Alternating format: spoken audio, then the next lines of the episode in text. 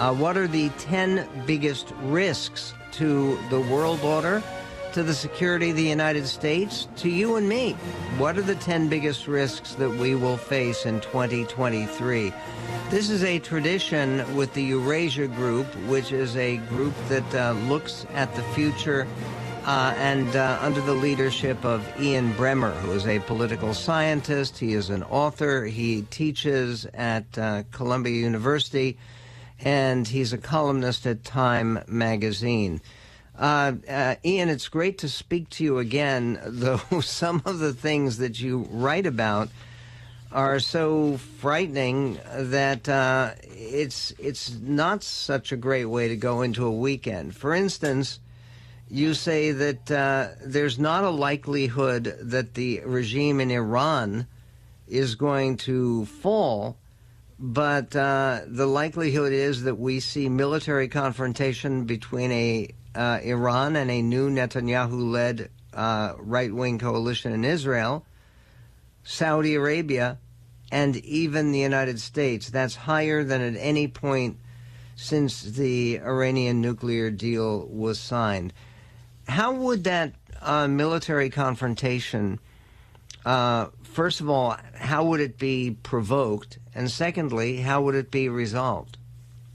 Hey, well, first of all, good to be back with you, uh, Michael. Always a pleasure. Um, and uh, yeah, th- this is a it's our top risk report, uh, so it's not it's not touchy feely happy, uh, but uh, you know it, it's it's important to for people to be clear eyed about it. Um, and there's some things that look better this year. There's some things that look worse, and and certainly Iran is in the latter category. Uh, what would it look like? Well, first, um, the nuclear deal, of course, um, is gone. The Americans withdrew from it uh, unilaterally, and now the Iranians are developing breakout nuclear capability. They have enriched uh, more than enough uranium to develop nuclear weapons, and they're enriching at 60% level, which is very close to nuclear level. And even though they say it's a peaceful program, there is no peaceful purpose to enrich at that level. I've spoken with the head of the IAEA, uh, you know, the International Arms Inspectors, uh, just uh, in the last week, two weeks, uh, who made that very clear to me. So uh, they're they're much closer uh, to having to, to, to coming out and saying we're a nuclear power, and uh, they also, of course, have become Russia's top ally on the global stage. Uh, Russia's providing for them an air force, first time they've had one since the fall of the Shah back in 1979. Uh, and the Iranians are providing uh, all of these drones and ballistic missiles that the Russians are using against Ukraine.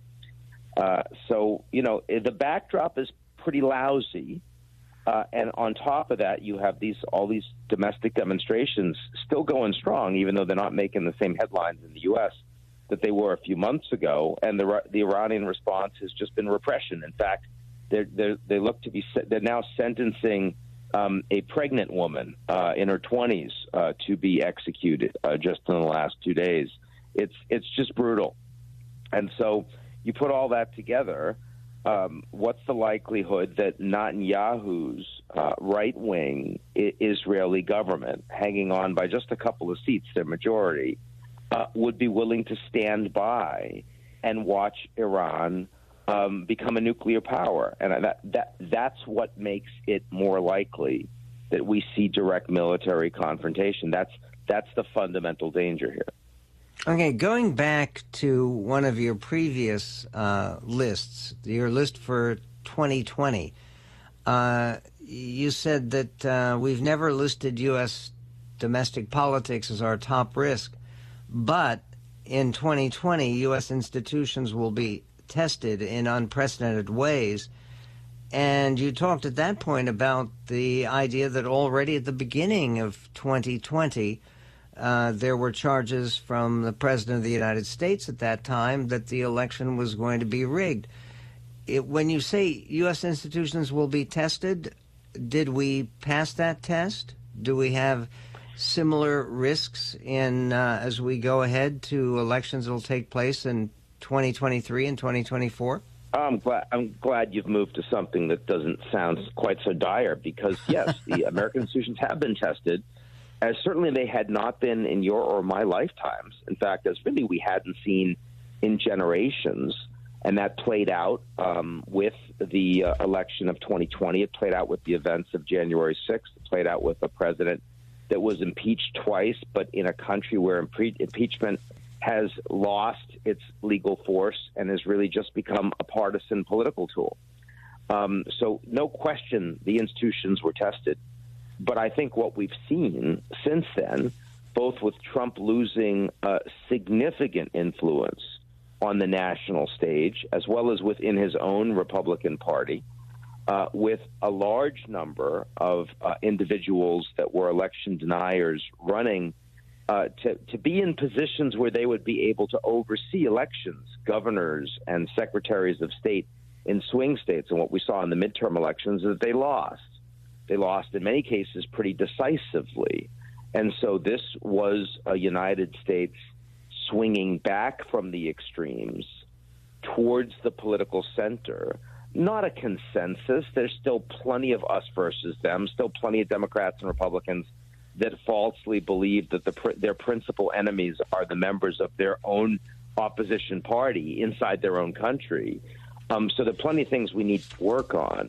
But I think for all of those that are out there that are saying, you know, American democracy is holding on by a thread, um, and that um, we could become an authoritarian regime after the 2024 elections, I think the likely of that likelihood of that is actually considerably lower than the dangers I, I think that people, been presented. I think us. people feel that, and uh, and it's reflected in. Uh, uh, decent turnouts, both in the midterm elections and in the election of 2020 itself.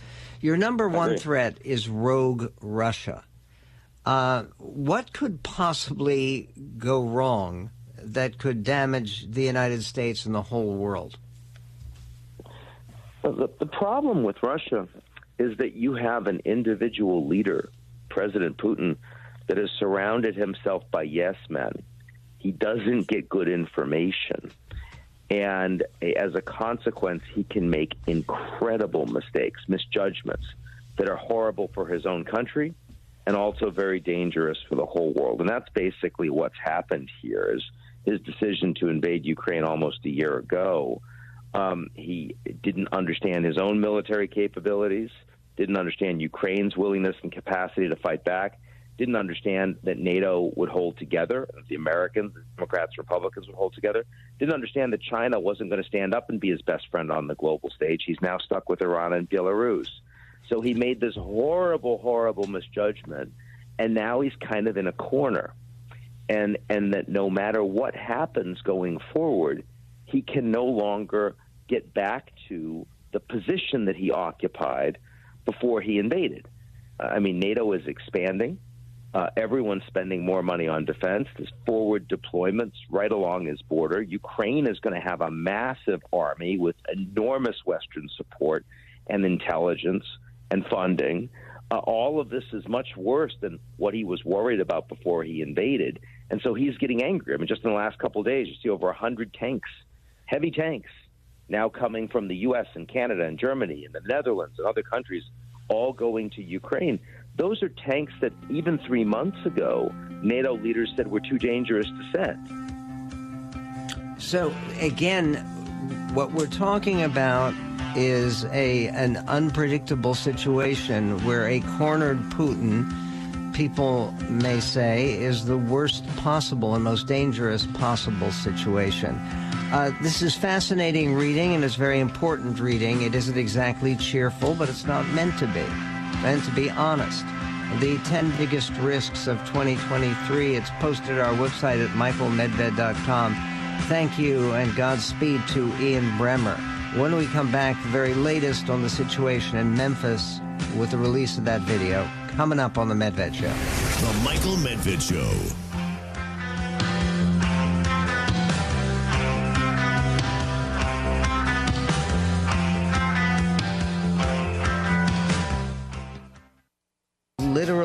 Just an hour from now, approximately, before the uh, very much dreaded release of what everyone has indicated is a horrific uh, video record of a uh, an unspeakable crime that occurred um, back earlier this month. It occurred some three weeks ago.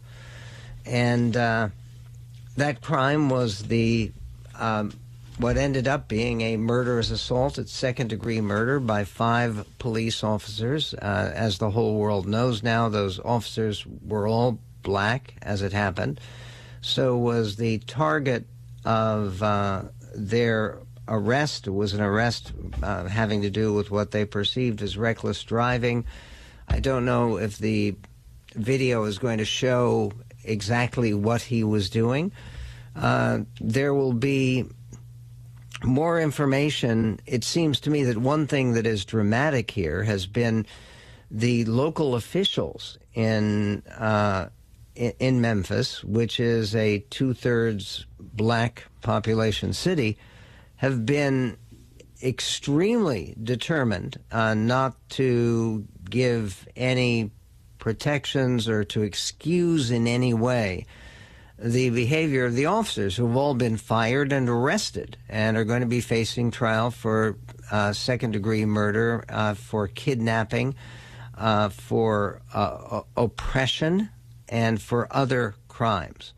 And uh, the Shelby County DA uh, spoke about how it happened that the charges came down against the five officers so quickly. This is clip 12. We did work quickly to expedite this investigation because of the extraordinary nature of the case compared to the average investigation and prosecution uh, decisions in a case like this.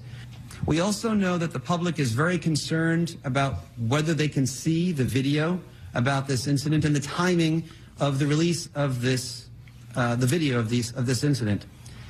I have been in regular contact with the city of Memphis, the custodian of that record, and I can tell you that the city will be releasing the video sometime after 6 p.m. Friday, tomorrow.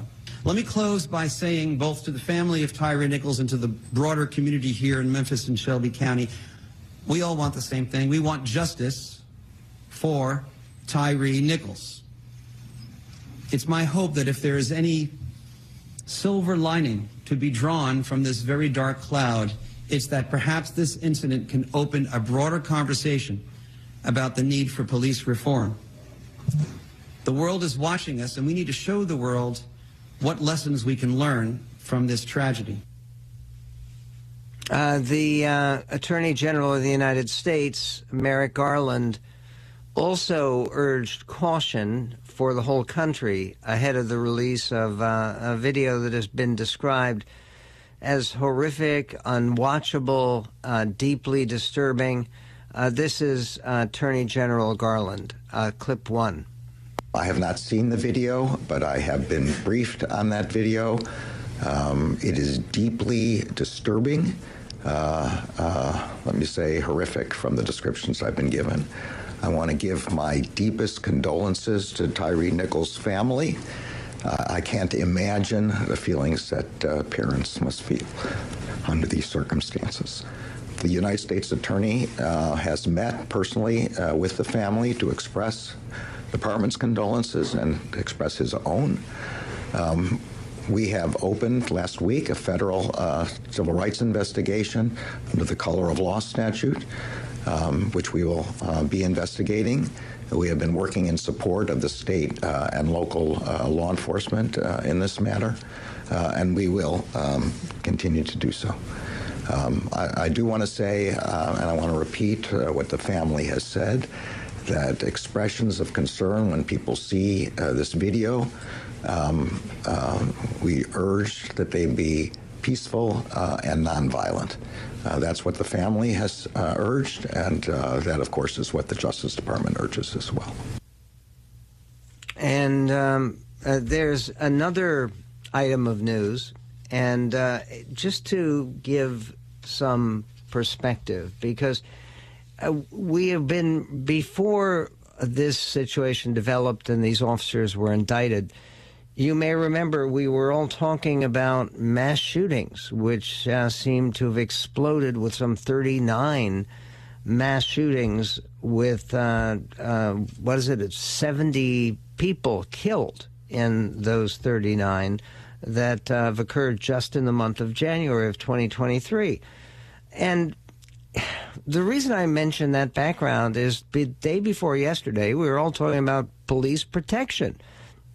Because even if you're talking about restricting firearms, getting firearms out of the hands of criminals or people who are emotionally disturbed and dangerous, unstable, that's all dependent upon policing and police officers doing one of the hardest jobs that is out there. And that was my thought when reading this headline in the Daily Mail. The headline says Detroit man 33 gunned down and killed by cops. And why? How did that happen? Let me give you the brief uh, summary on this, and this uh, from the New York Post.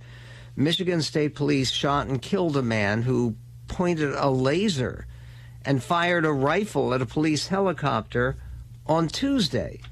The incident happened around 8:30 p.m. when the helicopter circled north of downtown Detroit, according to police. The 33-year-old man, whose name has not yet been released, had been staying in the abandoned home at the time of the shooting. In other words, he's one of those people experiencing homelessness. Two state troopers shot and killed the suspect who recently moved into the home, according to a neighbor. In the video, the man emerged from the second story window and pointed a green laser at the aircraft. We got somebody hitting us with a green laser on the rear of the house, open window. Uh, the uh, the helicopter pilot said. The uh, uh moment the police helicopter noticed the laser being shined in the cockpit, uh, moments later, the man exited the house and aimed a long gun toward the hovering helicopter before opening fire. Now there's somebody standing at the back door right now. They're in the backyard, the pilot said. He actually might be armed. He almost looks like he's holding a long gun pointed at us right now. Yeah, he's shooting at us. He's firing rounds. He's got a long gun, extended magazine. Police uh, recovered five firearms at the abandoned home including the one the suspect had used to fire on the aircraft. They found multiple weapons and ammunition stashes throughout the home as if it were set up for some type of ambush or security purposes or whatever, said Lieutenant Mike Shaw. The helicopter didn't suffer any damage from the shooting. The two state troopers who killed the shooter are only being identified as a two year veteran and a nine year veteran of the Michigan State Police both on leave pending the outcome of the investigation. It's tough to be a cop. And uh, that should be part of the context, at least to temper some of the emotional reaction that is sure to come. We will be right back for nine Oscars. Yeah, that's right, nine. And uh, then movies with uh, the likes of um, uh, uh, Jonah Hill and Eddie Murphy, and uh, uh don't forget Jennifer Lopez and uh, Diane Keaton, Susan Sarandon, more, uh, all coming up. And meanwhile, we also have a tweet of the day. Turn the page now to the internet. I mean, wow, what a great, smart tweet. Change his password so he no longer has access to his Twitter feed. Did you send the tweet? I did not send that tweet. My system was hacked. I was pranked. Donald Trump hasn't tweeted at us once, and I'm starting to get worried about him. So we have a new tweet. All right. Can I do the honors? Stand by. Tweet alert. And the tweet alert, it's a tweet from the AP, Associated Press, and it says the AP Style Book. And we recommend, they say, avoiding general and often dehumanizing the labels, such as the poor, the mentally Ill, the French, the disabled, the college educated. Instead, use wording such as people with mental illnesses and use these descriptions only when clearly relevant. I'm surprised they didn't say use wording such as people experiencing mental illness. They, they now say uh, people experiencing homelessness. Uh, and then they, they have a follow up tweet where they say the use of the term the French in this tweet by Associated Press was inappropriate and has caused unintended offense. An updated tweet is coming. And I guess the idea is when they put together the poor, the mentally ill, the disabled, uh, and then you have in there, boom, the French. Uh, that is the uh, mistake that I think that they were looking at. Um, there is more. Uh, there has been a growing encampment off Mercer Street. Maybe you've seen it if you've been in downtown, as we have. Uh, drivers who enter I 5 on uh, Seattle's Mercer Street on ramp pass by a growing homeless encampment that is hidden uh, behind trees and uh, a repurposed Welcome to South Lake Union banners. And it's right on top of the street. I mean, it's it's enough street, the on ramp. And the governor of the state, uh, Jay Inslee, has actually uh, talked about one of these houses in the encampment and uh, tried to speak somewhat forcefully on this issue. Uh, this is clip seven. The growing camp at the Mercer Street on ramp in Seattle is one of around 900 camps near freeways in King County. The people living here include a couple that is actively constructing a house with plans to keep building. We're not trying to intrude anything on the highway or be in any kind of unsafe situation. WSDOT has increased funding each year to deal with encampments, including 515 cleanups in 2022. Today, we saw crews restoring the site of what was a massive homeless encampment underneath the I 90 I 5 interchange. WSDOT tells us their work can only begin after there's been outreach to find housing for people in the camps. This is not acceptable. We cannot allow this to be the status quo. Today, Governor Jay Inslee told KOMO's Chris Daniels that the situation here on Mercer Street needs to be dealt with ASAP. The homelessness encampment uh, situation we have is not acceptable. That's why we have to take action. That's why I'm asking legislators to step up to the plate. The governor wants more affordable housing, more mental health resources, and more substance abuse treatment. But he also says allowing encampments like this to go on is not an option. We need action. This cannot be acceptable as the long-term future for the state of Washington. At the Mercer Street encampment, the people there told us they've been given info for the city's reach team to connect them with housing, and they fully expect their camp to get cleared out sooner or later. We've had law enforcement, we've had police come and tell us, uh, you know, not to get comfortable and, uh, and that this isn't going to last. This isn't going to last. And uh, again, how how much longer does it go on? Uh, it it just seems so completely out of place. We have a bunch of movies this time. So let's go, if we can, directly to the very latest from Hollywood.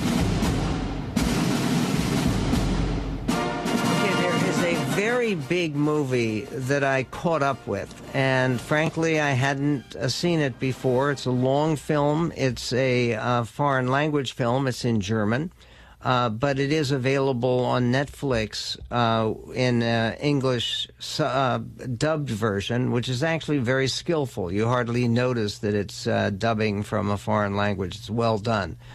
The uh, film is called All Quiet on the Western Front, and what's interesting about it is it's based upon a 1929 novel that was an international bestseller uh, about the experience of four German schoolboys who were recruited into the Kaiser's army and their suffering during three years of war. Uh, they came in in the middle of the war. That's why it's not the full four years of World War One.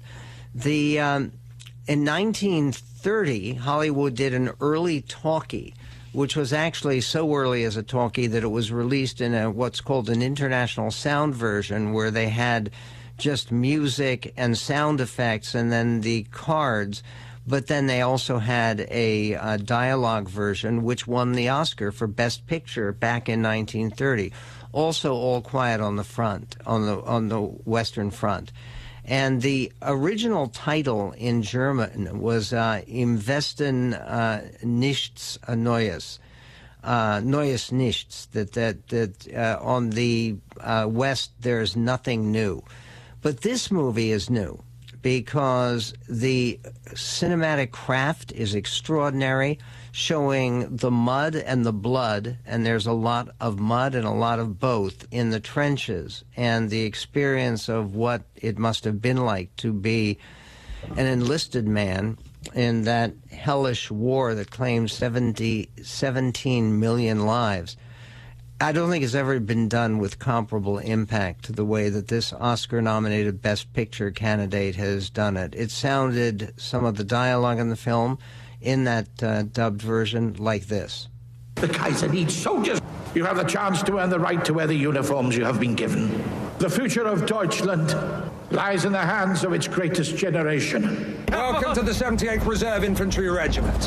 We are now on the Western Front. Okay, and you feel like you have been on the Western Front for a period of time. This is streaming on Netflix, and it is such a remarkable film that you'll want to know more about the actual history. And they've added something that wasn't in the novel by Erich Maria Remarque, and it wasn't in the first film, which is toward the very end of the film, the way the negotiations went uh, with the uh, defeated Germans uh, negotiating and seeking an armistice with characters of historical characters like Field Marshal Foch, who was a French commander to whom they basically surrendered when they asked for an armistice. Four stars for All Quiet on the Western Front. And they're serious. It's uh, it's rated R because some of the scenes of suffering and death are incredibly vivid. This is genuinely one of the best films of the year, and it is uh, could be a uh, a little bit of an underdog but viable candidate for winning Best Picture. Uh, coming up, three movies about marriage with all kinds of stars in them, including Eddie Murphy and Jennifer Lopez and Susan Sarandon and Richard Gere and more coming up on the Medved Show.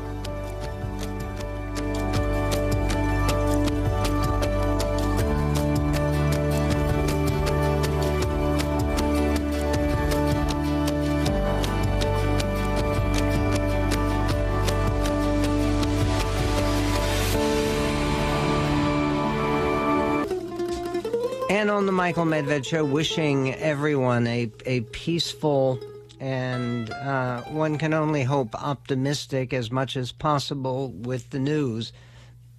Weekend coming up uh, with uh, romantic comedies, uh, three of them opening up uh, across the country.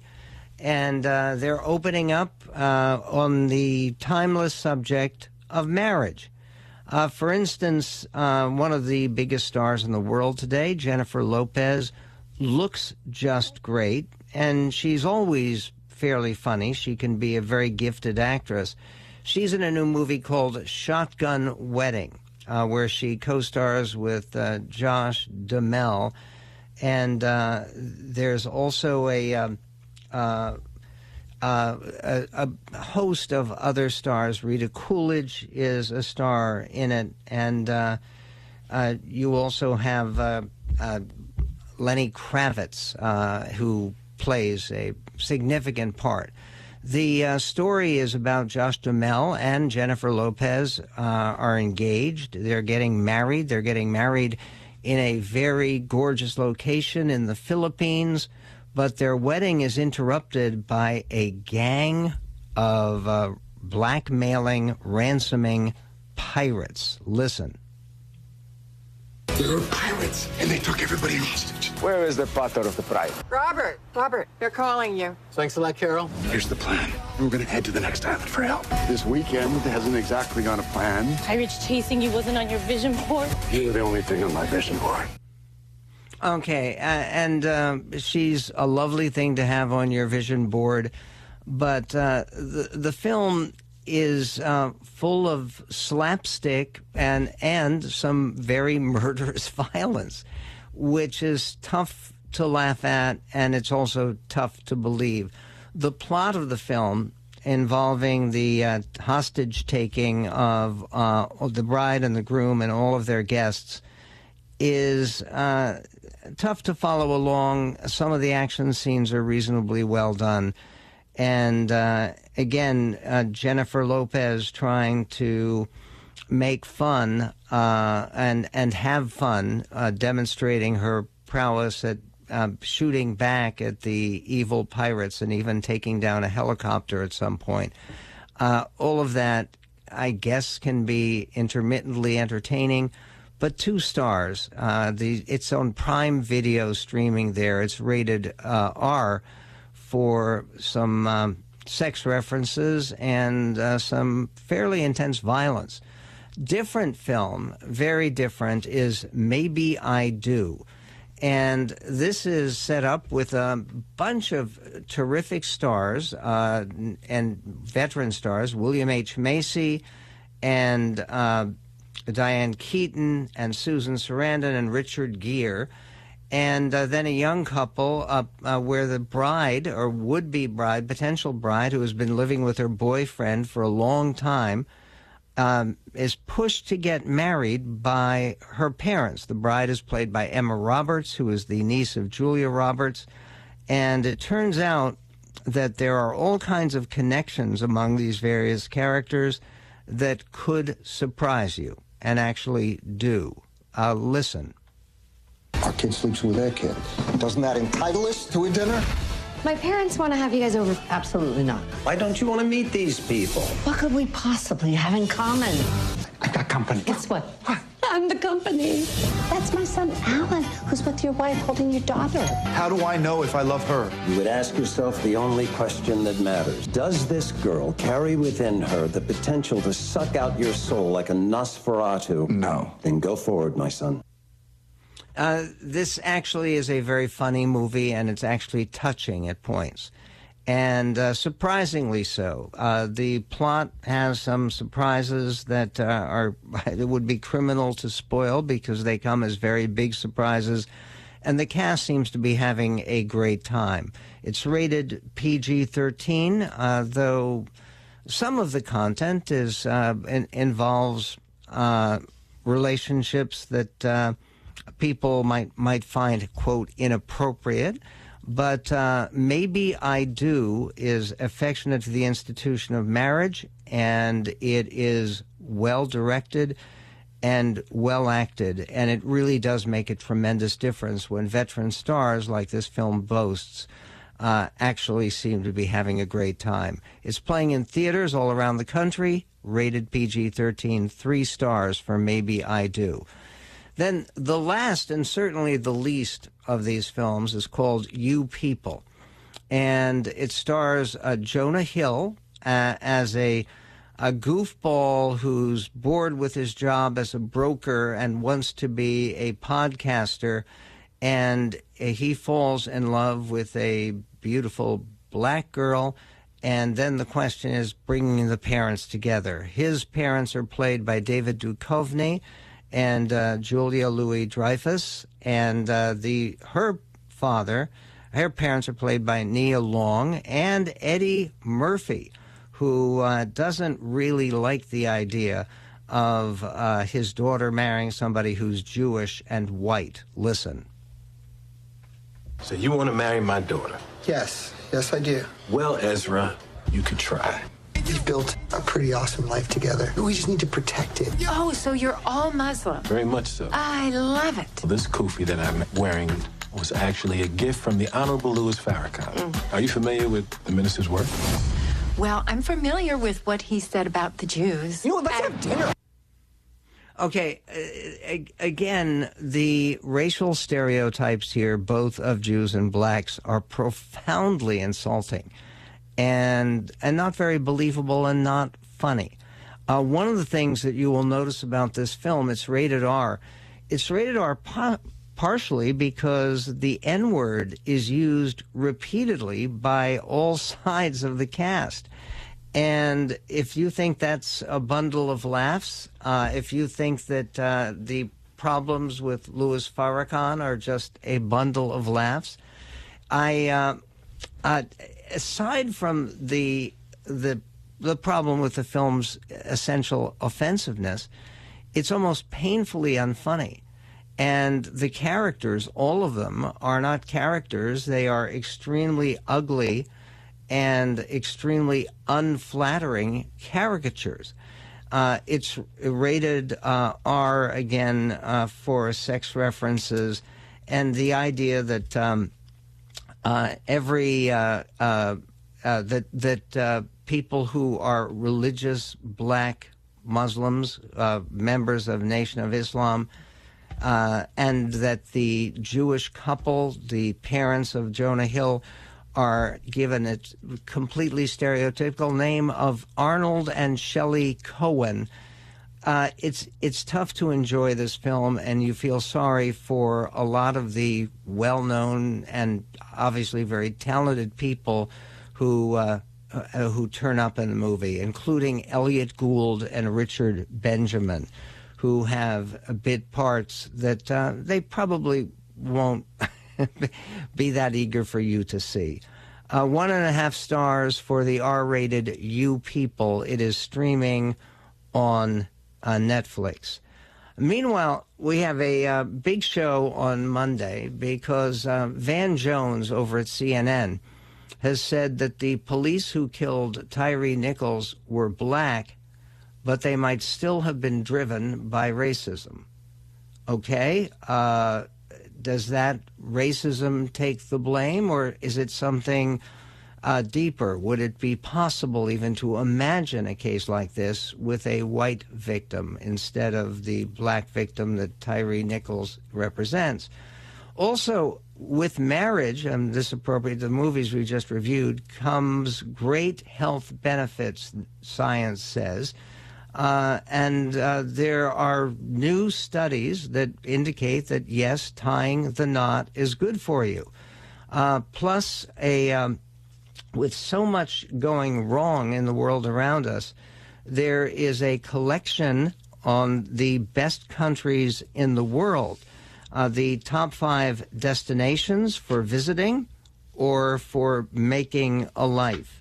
Now, some of them are kind of what you would expect, but there's one that's a surprise. Uh, which one? We will get to that with the five best countries in the world. And then there is this the latest on George Santos. Uh, all of a sudden, his expenses, which people have looked at that he filed during his congressional campaigns, both of them, have tons of expenses, uh, literally dozens, that are $199.99 for a lot of restaurants, for hotels. Why would that be? It's one of the many mysteries about George Santos, International Man of Mystery, a mystery we will help to solve Monday in this greatest nation on God's green earth.